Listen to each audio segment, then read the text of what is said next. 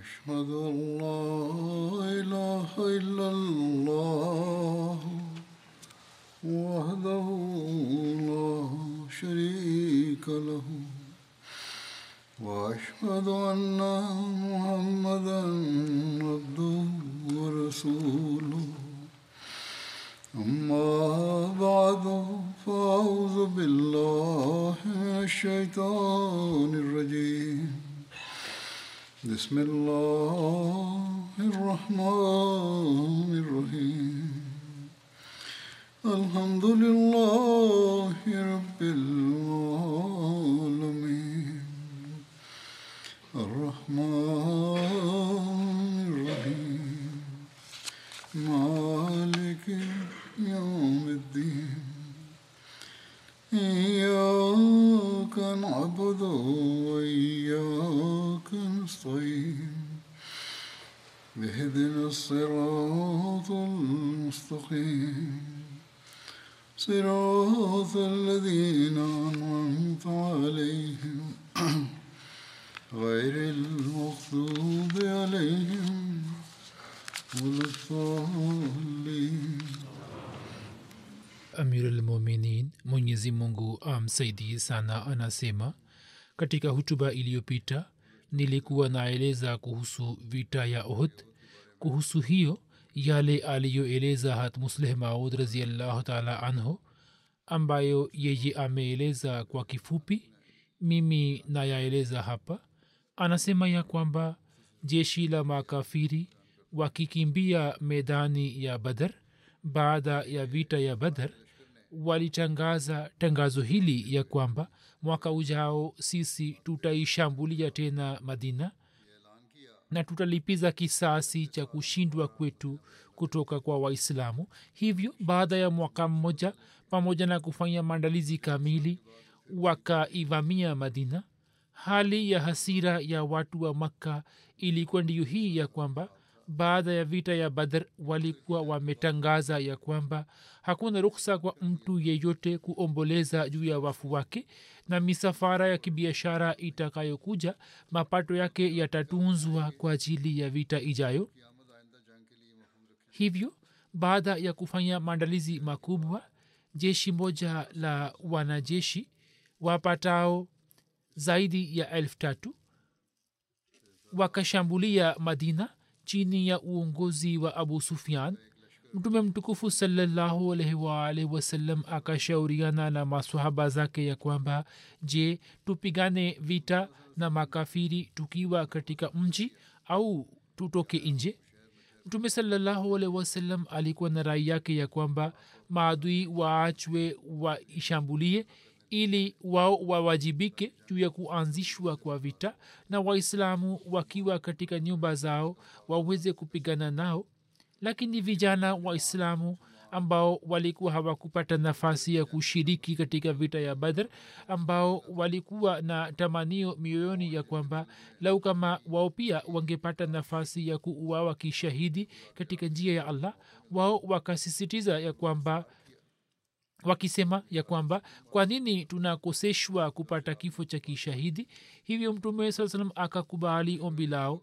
Wakati wa kuchukua ushauri mtume akawasimulia ndoto moja akisema kwamba katika ndoto niliona ngombe wachache wakichinjwa na pia nikaona ya kwamba ncha ya upanga wangu imekatika nami nimeona vile vile ya kwamba ngombe wale wanachinjwa na kisha nimetia mkono wangu katika deraya madhubuti.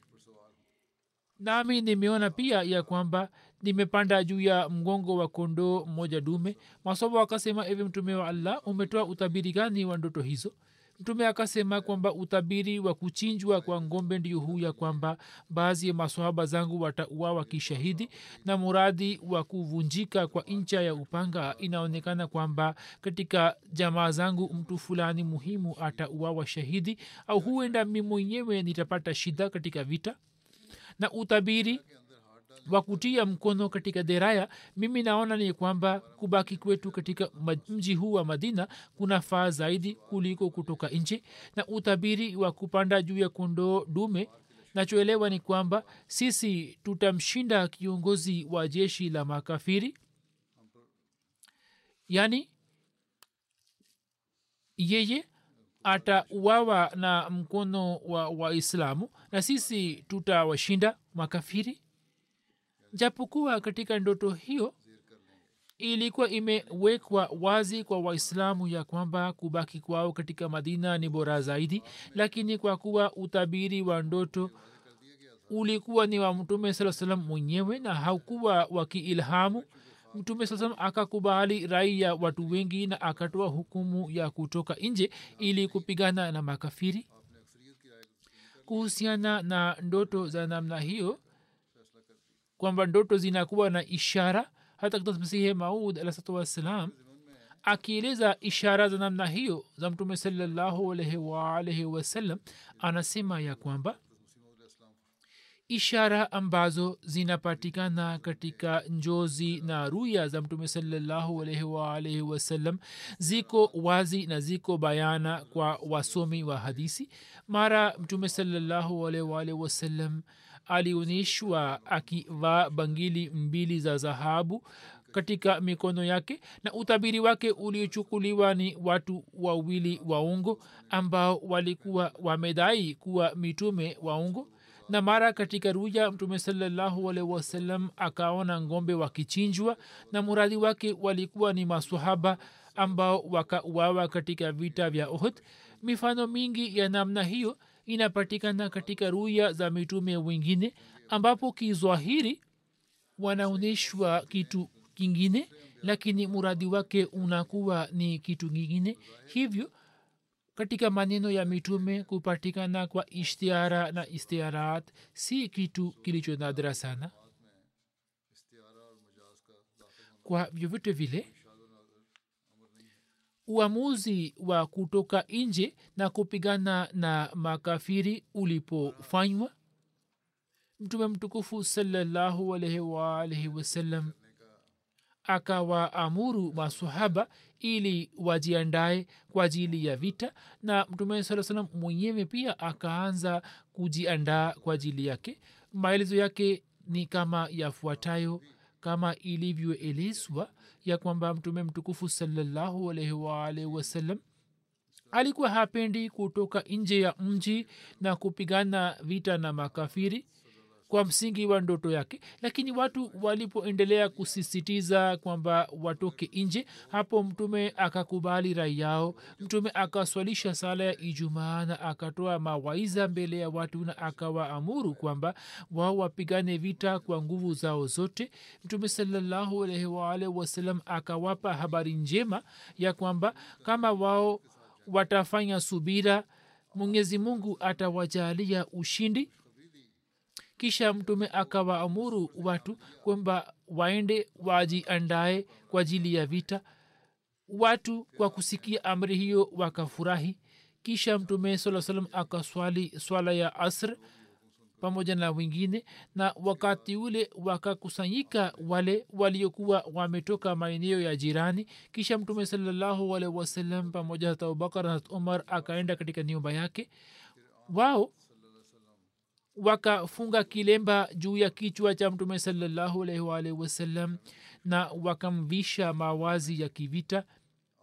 Kisha watu walikuwa wamesimama na kumgojea mtume saa salam huku wakipanga safu.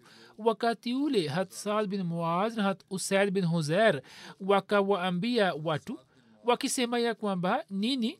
Mmemlazimisha mtume salallahu wasallam kinyume cha matakwa yake kutoka nje ya mji ili kupigana vita na maadui. Hivyo hata saizi pia swala hilo mumwachie mtume sawasalam na amri yoyote atakayotoa yeye na rai yake. Katika rai yake kutakuwa na kheri kwa ajili yetu. Hivyo nini mumtii yeye? Mtume saa salam alipotoka nje ya nyumba yake alikuwa amevaa mawazi ya kivita na alikuwa amevaa deraya mara mbili na hizi zilikuwa zatulfizul na fiza na deraya ya zatulfuzul ilikuwa ni deraya ambayo wakati ule hasad bin ubada alikuwa amemtumia ambapo mtume alikuwa anakwenda kupigana vita vya badr. Na ndiyo deraya ambayo mtume saa salam alipofariki dunia.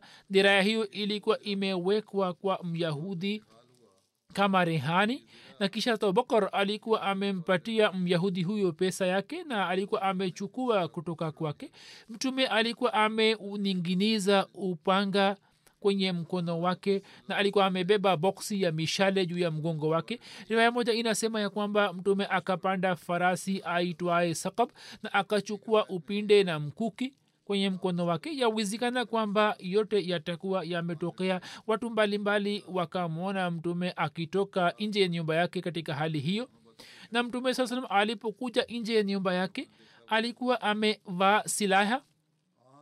Alikuwa amebeba silaha. Hapo akaambiwa ya kwamba malik bin amr najari amefariki dunia na maiti yake imewekwa katika sehemu ya kuswalia jeneza mtume saa salam akaswalisha jeneza yake. Watu wakamwambia wakati ule ya rasulllah salllahu alaihi wasallam sisi hatukuwa na nia ya kupinga rai yako au tukulazimishe hivyo fanya kama unavyoona inafaa.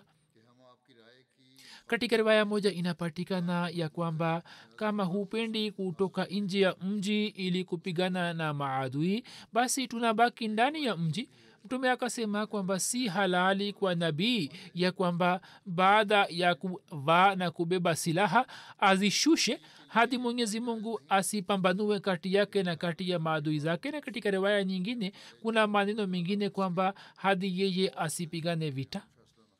Mtume mtukufu salallahu alaihi waalaihi wasallam jinsi alivyofanya maandalizi na masahaba jinsi walivyokosea hazmida bishiri ahmad saheb ameandika hivi ya kwamba mtume salllahualwasalam aliingia ndani ya nyumba yake ambapo kwa msaada wa abubakar na umar akafunga kilemba chake na akavaa mawazi ya kivita.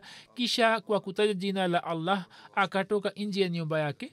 Na katika muda huo huo vijana hawa walipoambiwa na baadhi ya masahaba wakajua kuhusu kosa lao kwamba wao hawakutakiwa kutanguliza rai juu ya rai ya mtume salllahualwalhi wasalam sasa vijana hawa walipotafakari na wakajua kuhusu kosa lao wengi wao walikuwa wakihisi majuto. Wao walipomwona mtume salaa salam akija huku akivaa deraya na kubeba silaha hapo wakajuta zaidi na wakasema kwa sauti moja ya kwamba ewe mtume wa allah sisi tumekosea ya kwamba sisi tumetanguliza rai yetu juu ya rai yako? Wewe fanya kama unavyoona inafaa. Inshallah mungu atatia baraka mle. Mtume salallahu alehi wasallam akasema hii ni kinyume cha shani ya nabii wa mungu ya kwamba yeye baada ya kuvaa silaha aishushe kabla ya mungu kutoa hukumu yoyote. Basi sasa mwende kwa jina la allah na mkifanya subira basi muwe na yakini kwamba msaada wa allah utakuwa pamoja nani? Hatmusleh maud raziallahu taala anhu pia ameeleza habari hizi ya kwamba mtume salallahu alehi wasallam alipotoka nje ya nyumba yake vijana wakahisi majuto katika mioyo yao. Na wao wakasema ya rasulllah ushauri wako ndio sahihi zaidi. Sisi tunatakiwa kupigana na maadui tukiwa ndani ya madina. Mtume akasema kwamba nabii wa mungu anapovaa dhiraya havui tena.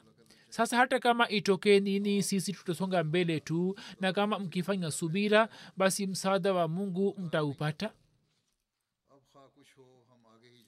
Kwa vyovyote vile jeshi la kiislam lilianza kujiandaa ili kutoka kwa ajili ya vita. Mtume salallahu wasalam akiwa na jeshi la watu elfu moja akatoka kutoka madina. Wakati huo mtume salallahu wasalam akaagiza mikuki mitatu na akafunga bendera tatu juu zake na bendera ya kabila aos akampatia usaid bin huzair na bendera ya kabila khazraj akampatia hubab bin munzar na wengine wanasema kwamba akampatia saad bin obada na bendera ya muhajirina akampatia hat ali. Na kwa ajili ya kusalisha wale waliobaki katika madina akamteua ibne ume maktum kuwa naibu wake. Kisha mtume salallahu alaihi waalaihi wasallam akapanda juu ya farasi yake sakab na akaninginiza upinde wake kwenye shingo yake na akashika mkuki mkononi. Riwaya inasema ya kwamba siku ya vita ya ohod waislamu walikuwa na farasi wawili. Farasi moja alikuwa kwa mtume saa salam ambaye jina lake lilikuwa sakab na farasi ya pili alikuwa kwa hat abu burda ambaye jina lake lilikuwa mulaba. Na waislamu walikuwa wamevaa silaha waki, wakiwemo mia moja waliovaa dhiraya na saad wawili yani saad bin muaz na saad bin obada wakaanza kukimbia mbele ya mtume. Wote wawili walikuwa wamevaa dhiraya na watu walikuwa kulia na kushoto kwake. Mtume alipofika katika eneo la sania akaona jeshi kubwa lenye silaha. Silaha zao zilikuwa na sauti. Mtume akauliza kwamba hiyo ni nini? Maswaba wakasema kwamba hawa ni wenzake wa abdullah bin ubai kutoka mayahudi. Mtume akauliza mayahudi wamekubali islam? Akaambiwa hapana. Hapo mtume akasema sisi hatutapokea msaada wa makafiri zidi ya washirikina. Kuhusu hiyo hatmiza bashira masaya pia ameandika ya kwamba mtume mtukufu waalihi wasallam kwa ajili ya jeshi la kiislam akatayarisha bendera tatu. Bendera ya kabila aus akakabiziwa usail bin huzair na bendera ya kabila khazraj akakabiziwa hubab bin munzar na hat ali akapewa bendera ya muhajirina na baadaye bendera hiyo akapewa hat musa bin omer. Na kisha katika madina akimteua abdullah bin maktum kuwa imamu wa swala. Mtume akiwa na kundi kubwa la masahaba baada ya swala ya asr akatoka kutoka madina. Viongozi wa kabila la aus na khazraj sabin bin muad na sabin bin muad abada walikuwa wakikimbia mbele ya kipando chake na masahaba wengine walikuwa wakitembea kulia na kushoto kwake na nyuma yake. Mtume salallahu alehi wasallam akaondoka na akafika katika eneo la shekhen na akapiga kambi hiyo ilikuwa milima miwili ya madina. Baada ya kufika hapo mtume akakagua jeshi lake na akawarudisha vijana ambao sawa na hisabu yake walikuwa bado hawajafikia umri wa miaka kumi na mitano au waliokuwa na miaka kumi na nne. Imam shafi ameandika ya kwamba mtume salallahu alaihi wasallam aliwarudisha vijana kumi na saba wenye umri wa miaka kumi na nne walioletwa mbele yake na walipoletwa mbele yake vijana wenye umri wa miaka kumi na mitano mtume akawaruhusu. Kwa sababu ya umri mdogo watoto walirudishwa walikuwa na jaziba sana na majina yao pia yanapatikana katika riwaya.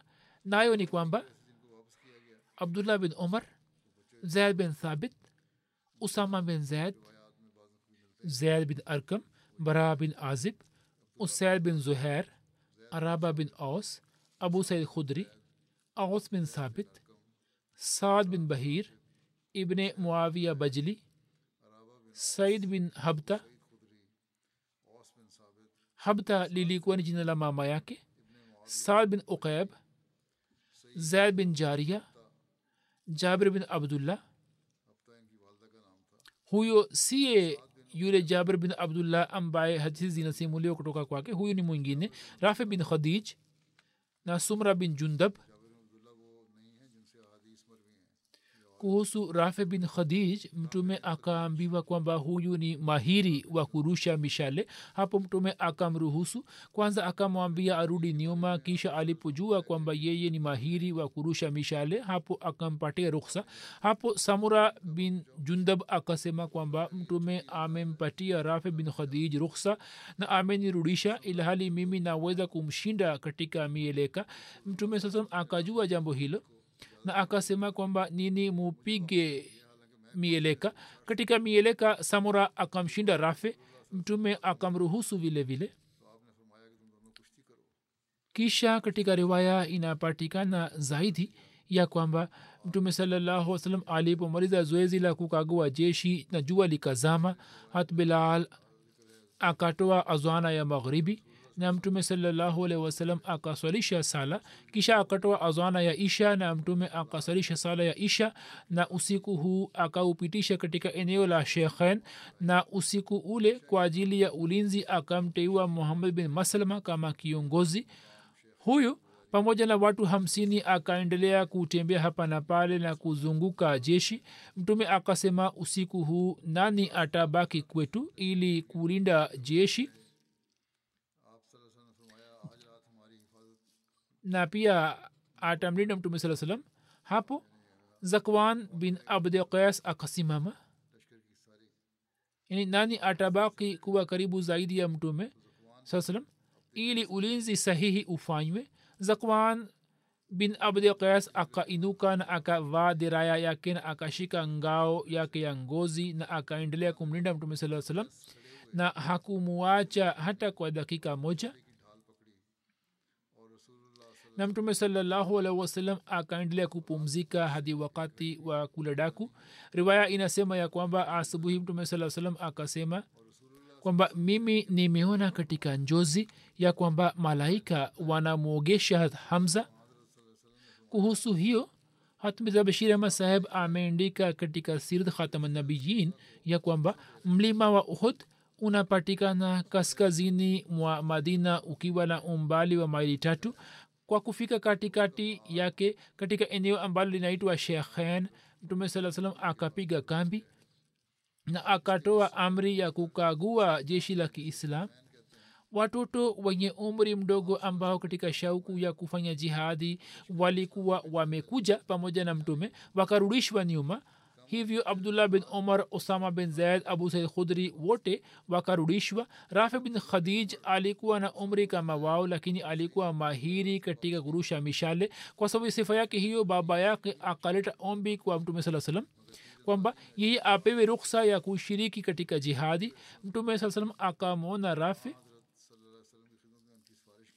akamwona rafi yeye akasimama wima kama askari ili aonekane kuwa mrefu na mwenye bashasha hivyo akafanikiwa katika hilo na mtume saa salam akaruhusu kwenda pamoja naye. Hapo mtoto mwingine samura bin jundab kama ilivyoelezwa hapo kabla yeye alikuwa ameshapewa amri ya kurudi nyumbani. Akaenda kwa baba yake akasema kama rafe amekubaliwa mimi pia nipewe ruksa kwani mimi ni madhubuti kuliko rafe na naweza kumshinda katika mieleka baba akafurahi sana kwa kuona ikhilasi ya mwanaye naye akamleta kwa mtume salllahualwalh wasallam na akaeleza mbele ya mtume salllahualh wasallam ombi hili la mwana wake. Mtume salllahualwalh wasallam kwa tabasamu akasema haya fanyeni mieleka kati ya rafe na samura ili tujue kwamba nani aliye madhubuti zaidi. Hivyo shindano lilipotokea na kwa kweli samura akamwangusha rafe chini hapo mtume wasallam akampatika samura ruksa ya kwenda pamoja naye na moyo wa mtoto huyo ukajaa na furaha tele. Sasa kwa kuwa muda wa jioni ulikuwa umeshafika hivyo bilal akatoa zana na maswaba wote wakaswali nyuma ya mtume saa salam kisha kwa ajili ya usiku waislamu wakapiga kambi katika medani hiyo hiyo na kwa ajili ya ulinzi wa usiku mtume akamteua muhammad bin maslema ambaye pamoja na kundi la maswahaba hamsini akaendelea kuzunguka jeshi la kiislam na akaendelea kuwalinda. Abdullah bin ubai bin sulul mwanzoni alikuwa amekuja na waislamu lakini njiani akarudi nyuma katika maelezo yake. Imeendikwa hivi ya kwamba wakati wa kupambazuka alfajiri mtume akaelekea kwenda mbele ya shekhen na akifika katika eneo la shot katikati ya madina na uhud akaswali swala ya alfajiri shot shot ni mahala kati ya bonde la kanaa na madina katika eneo hilo hilo abdullah bin ubai bin sulul pamoja na wenzake wanafiki akimwacha mtume salallahu alaihi waalihi wasallam akarudi nyuma idadi ya wenzake ilikuwa ni mia tatu ambao wote walikuwa wanafiki. Wakati wa kurudi nyuma abdullah bin ubai akasema kwamba mtume salallahu alaihi wasallam hakukubali jambo langu bali amekubali rai ya vijana amekubali rai ya vijana ambao rai yao si sahihi. Sisi hatujui kwamba kwa msingi gani sisi tujiue. Abdullah akasema kwamba hivyo eni watu turudi nyuma. Wanafiki kwa amri yake hiyo wakawacha waislamu na wakarejea nyuma. Kwa kuwaona wakirejea nyuma baba hat jaber hat abdullah bin amr akaenda nyuma yao. Huyu pia alikuwa kiongozi mkubwa wa kabila la khazraj. Yeye akawaambia waliorejea nyuma ya kwamba mimi nawaulizeni kwa kuwapa kiapo cha mungu ya kwamba je jambo hilo linafaa kwenu? Kwamba nyini mumsaliti nabii wenu na kaumu yenu ambapo maadui wamesimama mbele yake kwa nguvu zake zote? Wao wakasema kama sisi tungejua ya kwamba nini mtapigana vita sisi tusingekuja pamoja nani?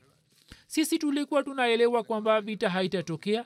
Hivyo wao wakatangaza wazi kwamba wanarudi ilhali walikuwa wamekuja kupigana vita kwa maandalizi makubwa. Hapo abdullah bin amar akasema adui wa mungu allah awaangamizeni muda si mrefu allah atafanya mpango na nabii wenu hatahitaji msaada wenu.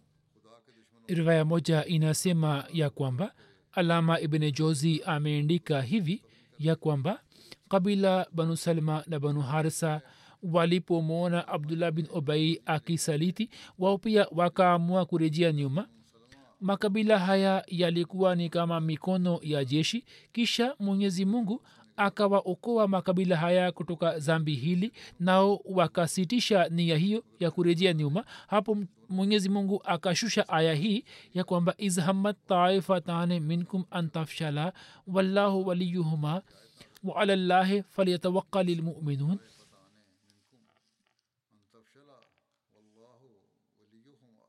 kumbuka makundi mawili miongoni mwenu yalipozamiria kuonyesha woga na hali allah alikuwa mlinzi wa yote mawili na waamini wanapaswa kumtegemea allah. Abdullah bin ubai na wenzake wapatao mia tatu waliposaliti hapo pamoja na mtume salaa salam wakabaki watu mia saba tu.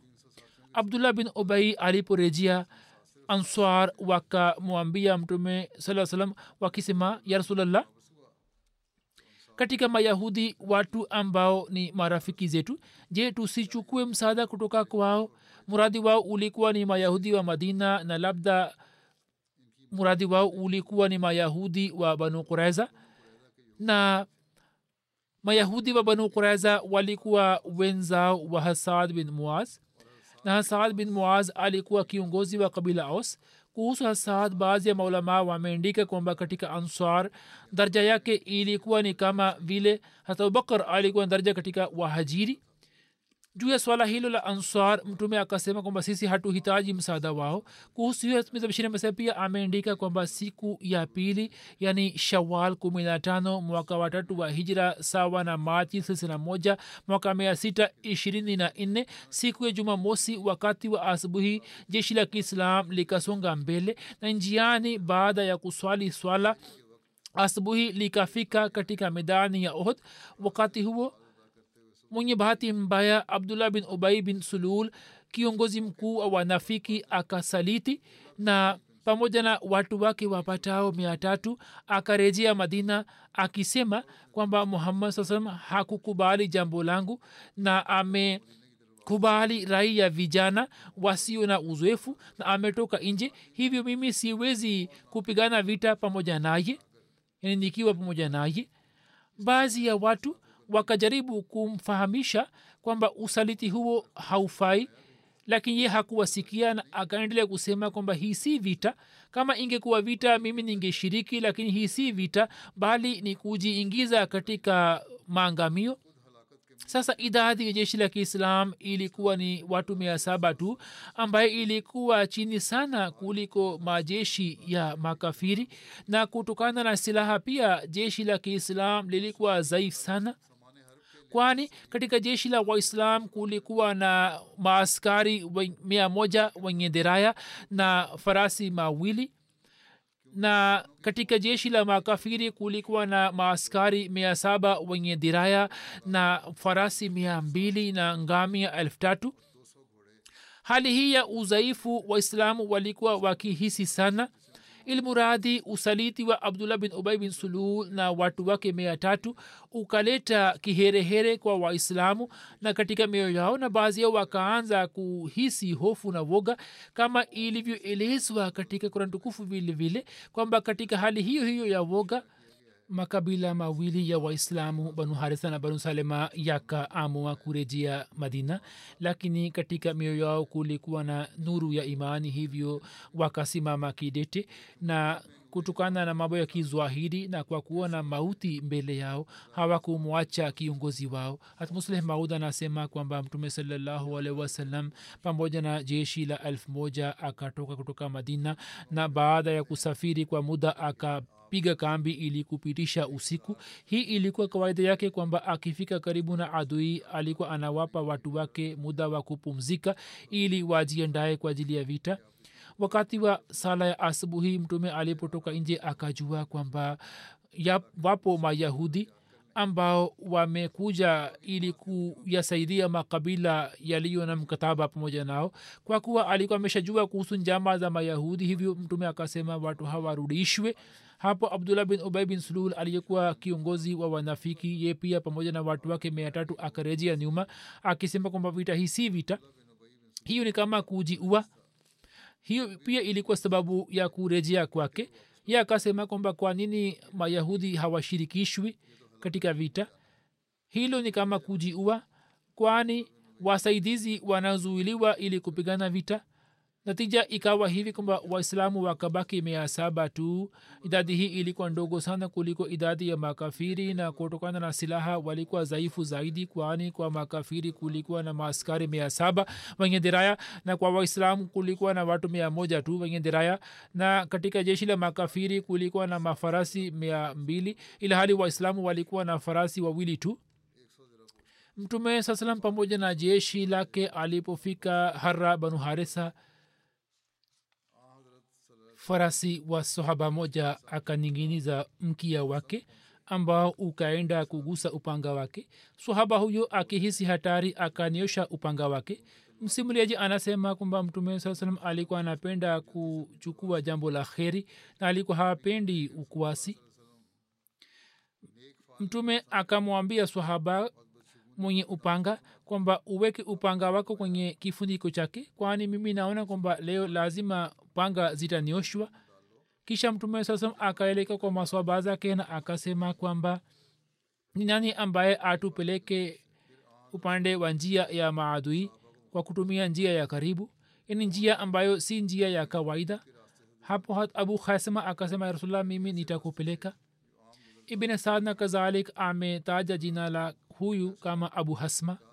Hivyo yeye kwa kupitia mtaa wa banu harisa na mashamba yao na jaidadi zao akaelekea kwenda mbele pamoja na waislamu.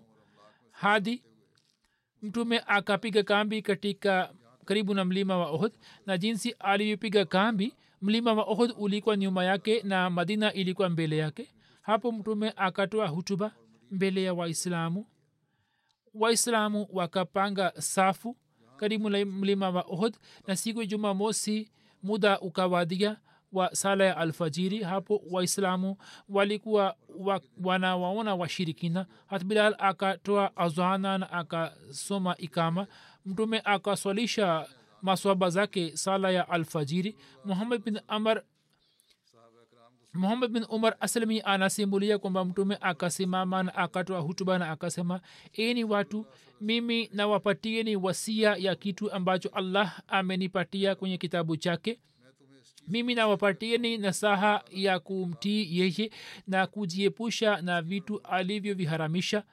Siku ya leo nini mmefikia mahala pa kupata sawabu yeyote ambaye ataikumbuka basi atapata sawabu na mtalazimika kufanya subira kwa yale ambayo mmekuja kuyafanya kwani kupigana jihadi na maadui ni, kitu kigumu sana. Ni wachache ambao wanaweza kufanya subira juu yake isipokuwa wale ambao allah awaongoze kwani mungu anakuwa pamoja na wale wanaomtii na shetani anakuwa pamoja na wale wanaomwasi allah. Hivyo nini? Mufanye subira juu ya jihadi na muanzishe matendo yenu na kwa kupitia hiyo mutafute ahadi ya allah na nini?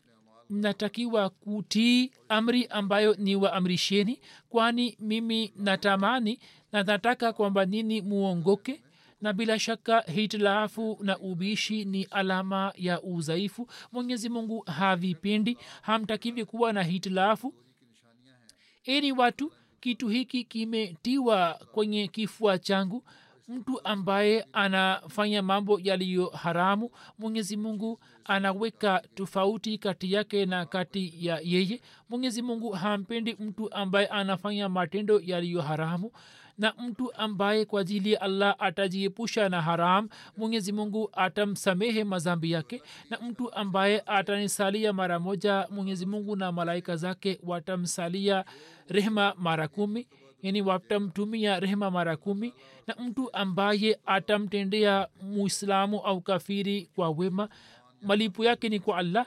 Yeye atapata katika dunia hii na katika akhira vile vile. Na mtu ambaye anamwamini allah na siku ya akhira ni wajibu wake kusali ijumaa isipokuwa mtoto au mwanamke au mgonjwa au mtumwa.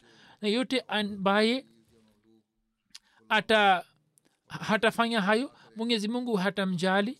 Mtume akatoa nasaha zote labda kwa msingi wa ndoto yake kwamba jinsi waislamu wanayotakiwa kuishi.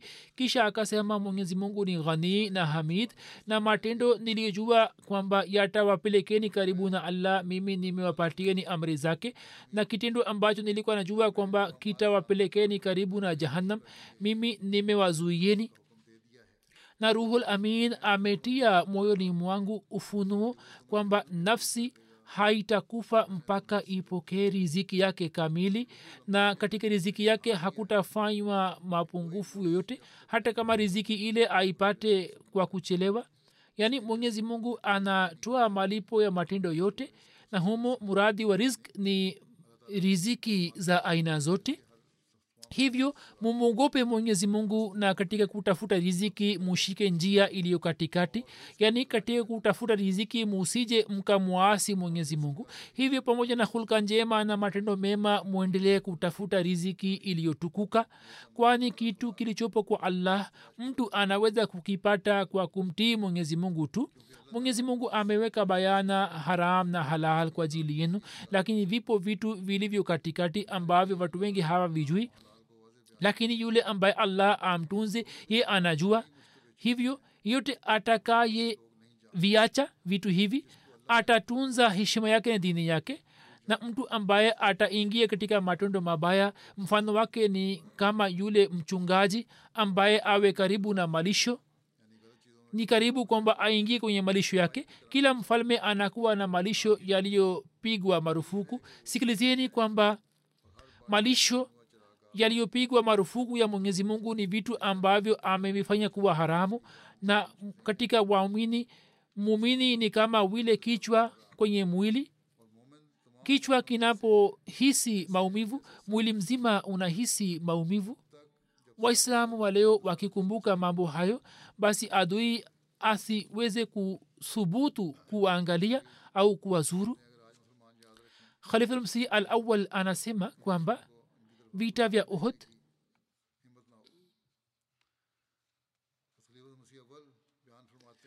maadui anasema kwamba maadui wakitoka kutoka makka wakafika madina siku ya vita ya uhud na vitu vya vita ambavyo abu sufian alikuwa amevileta kutoka siria vitu ambavyo kwa ajili ya kuvidhibiti mtume saa alikuwa amelazimika kusubiri hadi siku ya badr na katika vita hii shani ya ukafiri ilikuwa imevunjika. Sasa vitu vile vile vilikusanywa tena ili kupambana na kupigana na waislamu. Kurani tukufu katika aya ifuatayo inatoa ishara kuhusu mali hii na kuhusu wale wenye kuitumia ina ladhina ينفقون اموالهم ليسدوا عن an الله فسينفقونها ثم تكون عليهم hasra katika vita hiyo pamoja na quraishi kabila bani tihama na bani kenana pia wakashiriki idadi ya jeshi la makafiri ilifikia elfu tatu na jeshi lote lilikuwa na silaha watu mia saba walikuwa na dhiraya na wote walikuwa wameshaamua walikuwa wameshapanga nia kwamba katika muda si mrefu watachukua kisasi kutoka kwa waislamu. Jeshi hili la makabila haya lililojaa hasira chini ya uongozi wa abu sufian likapiga kambi upande wa mashiriki kaskazini wa madina na kati yao na kati ya madina likabaki mlima wa uhud. Baada ya kupiga kambi hapa makafiri wakaanza kushambulia mashamba na bustani za watu wa madina. Hapo maswahaba wakashikwa na hasira kali hivyo wakaamua kulipiza kisasi na hapo wakamwomba mtume sasa ombi la kujilinda. Mtume akiwa na watu elfu moja akatoka nji ya madina ili kupigana nao. Abdullah bin ubai ambaye alikuwa anaishi katika madina na kizwahiri alikuwa pamoja na waislamu katika vita hii na katika muda huu mgumu akiwa na watu mia tatu akajitenga na waislamu. Na hapo idadi ya waislamu ikawa mia saba katika idadi hiyo ndogo kulikuwa na farasi wawili tu lakini mujahidin wakaendelea kusonga mbele kwa moyo na wakipita bustani za mitende wakafika karibu na mlima wa ohd jeshi la kiislam likaendelea kupiga kambi karibu na mlima huo. Asubuhi baada ya kuswali sala ya alfajiri wakaja kujumuika katika medani na wakati ule vita ikaanza. Amesema nitaeleza maelezo yake mengine katika siku za usoni naendelea kuwaambieni kwamba muwaombee wa palestina muendelee kufanya maombi siku za nyuma baada ya kuisha muda wa kusitishwa kwa vita kama ilivyokuwa wazo inaendelea kufanywa na serikali ya kiisraeli inaendelea kurusha mabomu katika kila eneo la ghaza na kisha watoto maasum na watu wanaendelea kuuawa kishahidi. Sasa zidi ya kitendo hicho mjumbe mmoja wa kongres wa marekani ambaye ni myahudi amesema kwamba hiyo inatosha marekani inatakiwa kutoa mchango wake. Na rais wa marekani pia ameanza kusema katika maneno kwamba sasa vita hii inatakiwa kusitisha au kurusha mabomu hatua hiyo inatakiwa kusitishwa ambayo inaendelea kufanywa katika maeneo ya kusini na kaskazini. Maneno haya ya rais wa marekani hayatokani na huruma fulani ya kibinadamu bali yanatokana na faida zao kwani katika marekani kuna kutatokea uchaguzi na vijana wa huko wanasema kwamba vita isitishwe. Na pia waislamu pia wanaendelea kupiga kelele. Hivyo maneno hayo ni kwa ajili ya kupokea kura. Hivyo hakuna huruma kwa, wapalestina au waislamu. Kisha nchi za kiislam katika sauti yao inaendelea kupatikana nguvu fulani lakini kama hawatafanya juhudi ya kusitisha wita wakiwa pamoja hakuna faida itakayotokea. Mwenyezi mungu alete umoja kwa waislamu. Dunia isiyo ya kiislam inajua kwamba katika waislamu hakuna umoja bali muislamu anaendelea kuumua muislamu katika yemen mambo yanaendelea kufanywa na pia katika nchi zingine vile vile. Maelfu ya watoto na maasum wanaendelea kuuawa na waislamu bali ya, yapo malaki katika maeneo mengine na kitu hicho kinawapa watu wengine ujasiri kwamba hata mufanye zuluma juu yao hakuna tofauti itakayotokea kwani watu hao wanawaua wenzao. Muislamu hana wasiwasi kuhusu uhai wa muislamu mwenzake. Sasa kwa nini adui atakuwa na hisia hizi? Mwenyezi mungu ametoa onyo kali ndani kwa tukufu kwamba mtu atakayefanya hivyo atakuwa mtu wa jahannam. Mungu afanyie kwamba waislamu wawe kitu kimoja na wawe njia ya kusitisha zulma katika dunia. Umoja wa mataifa umejaribu kuleta nguvu katika sauti yao lakini ni nani ambaye anasikia sauti yao? Kusema wanasema kwamba tutafanya hivi na vile lakini hawezi kufanya lolote. Hakuna anayeweza kukubali jambo lao. Nguvu kubwa zinatumia haki zao. Mwenyezi mungu awarehemu waislamu. Kwa vyote vile kwa ajili ya kusitisha zuluma hii pamoja na kufanya dua mimi nilikuwa nimepeleka ujumbe katika jamaat mbalimbali kwamba katika maeneo yao wawasiliane na wanasiasa na wawahimize na wawahamasishe ili kusitisha zuluma hiyo na pia katika marafiki zao wasambaze jambo hili kwamba kwa ajili ya kusitisha zuluma hii tufanye juhudi.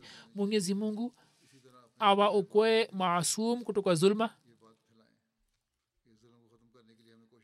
baada ya swala nitaswalisha jeneza mbili ghaibu. Jeneza ya kwanza ni bi masuda begam akmal saheb wa uholanzi. Huyu alikuwa mke wa mheshimiwa abdul hakim akmal saheb murabi silsila. Amefariki dunia siku za nyuma. Inalillahi wainalahi rajiun. Babu yake hatmia abdulsamad saheb na babu ya mama yake hatmia fateh din saheb sekhwa walikuwa kutoka sekhwa kadian na wote walikuwa maswahaba. Marehemu kwa muda mrefu akaendelea kuitumikia dini katika nchi ya uholanzi pamoja na mume wake. Mwaka elfu moja mia tisa hamsini na saba juu ya amri ya musle maud akmal saheb alienda uholanzi kwa mara ya kwanza wakati ule mke wake hakuwa pamoja naye huyu akaenda mwaka elfu moja mia tisa sitini na tisa kisha akmal saheb akarejea na kisha mwaka themani sita akaenda tena. Katika miaka yote yenye ndoa ya ndoa kwa miaka takriban kumi na mitano yeye akaishi akiwa peke yake yani bila mume wake. Alipoishi uholanzi ametoa huduma mbalimbali moja ni kuanzishwa kwa lajna imaila uholanzi. Pia alikuwa mwenyekiti wa lajna imaila uholanzi wa mwanzoni. Alikuwa na uhusino imara na ukhalifa. Alikuwa mcha mungu sana. Alikuwa musi. Ameacha nyuma vijana watatu na binti moja. Na watoto wake wote kwa namna moja ama nyingine wanaendelea kuitumikia jamaati. Kijana wake mmoja alikuwa sadr ansarullah. Na kijana wake mwingine amechaguliwa kama sadr ansarullah mwaka huu mwenyezi mungu amghofirie na amrehemu na awajalie watoto wake kuendeleza mema yake marehemu anayefuata ni master abdul majid saheb wakfe zindagi huyu alikuwa mwalimu wa talimulislam high school rabwa siku za nyuma baada ya kustaafu alikuwa amehamia canada na huku huku amefariki dunia ina lillahi wa ina ilahi rajiun katika familia yake ameacha mke na vijana watatu na mabinti wawili. Kijana wake mazhar majid anasema kwamba baba yetu alikuwa na sifa chungu nzima alikuwa mnyenyekevu mkubwa na alipitisha maisha kwa unyenyekevu mkubwa. Mama anatuambia kwamba kuanzia siku ile alipofunga ndoa hadi kifo nikamkuta kama malaika. Baada ya miaka michache tulipoana siku moja alikuwa analia katika swala nikamuliza sababu yake akasema mimi natamani kwamba nijitolee wakfu maisha yangu na nitumikie talimulislam high school rabua kama mwalimu. Mimi nafanya dua kwamba mungu atimize tamanio langu hilo na pia amfanye mke wangu pia arizike juu yake. Hapo mke wake akasema kwamba we umwindikie khalifulmasihi barua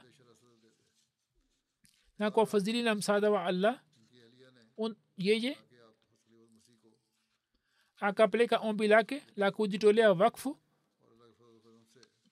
Hili ni jambo la zama za khalifatulmasihi asani ombi lake likakubaliwa na yeye akahamia rabwa anasema kwamba baba yangu kila alipokuwa anapokea mshahara. Alikuwa anakwenda kwa katibu wa fedha na kutoa mchango wake. Kisha hela iliyobaki alikuwa anampatia mama yetu. Baada ya kufika rabwa akaishi maisha katika hali ngumu lakini hakulalamika. Hakuonyesha tamaa yoyote ya vitu vya dunia. Alikuwa anawasihi ndugu zake kuswali kwa wakati na kuwa na uhusiano imara na jamaat na ukhalifa wakati ule hali ya kiuchumi ya jamaat haikuwa nzuri lakini hata hivyo ye akapitisha maisha kwa subira.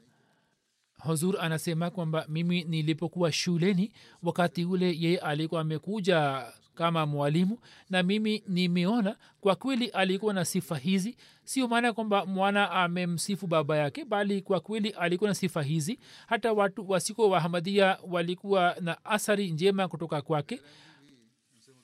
Mwaka elfu moja mia tisa sabini na tatu sabini na nne mashule yalipotaifishwa wakati ule marehemu akaendelea kuitumikia shule. Kwa muda akatoa huduma katika high school na kisha mwaka elfu moja mia tisa themani na tano akapandishwa daraja na akapelekwa islamia high school bera kama mwalimu mkuu. Naibu mwalimu mkuu ambaye alikuwa imamu wa misikiti vile vile na kizwahiri ilionekana kwamba ye atampinga kwa sababu ya dini yake ya ahmadia lakini kwa sababu ya hulka zake njema ye alikuwa anamheshimu sana na alikuwa anamtendea kwa wema sana. Siku moja aliyeeleza riwaya anasema kwamba nilimwona mtu huyo akiwaambia waalimu wenzake kwamba japokuwa mtu huyo ni kaadiani lakini ni nzuri sana kama awe malaika. Hivyo alikuwa anawahubiri watu kwa kupitia matendo yake mara nyingi wanafunzi wake walikuwa wakija kukutana naye na walikuwa wanamwambia kwamba sisi tumewahi kuwa wanafunzi wako lakini ye alikuwa anajivunia juu ya wanafunzi ambao wakajitolea maisha yao wakfu. Na alikuwa anaeleza kwa furaha kwamba fulani ni mwanafunzi wangu fulani ni mwanafunzi wangu. Alijitolea wakfu. Alikuwa anawaheshimu sana. Mwenyezi mungu amghufirie na amrehemu na ampandishe katika daraja na awajalie watoto wake kuendeleza mema yake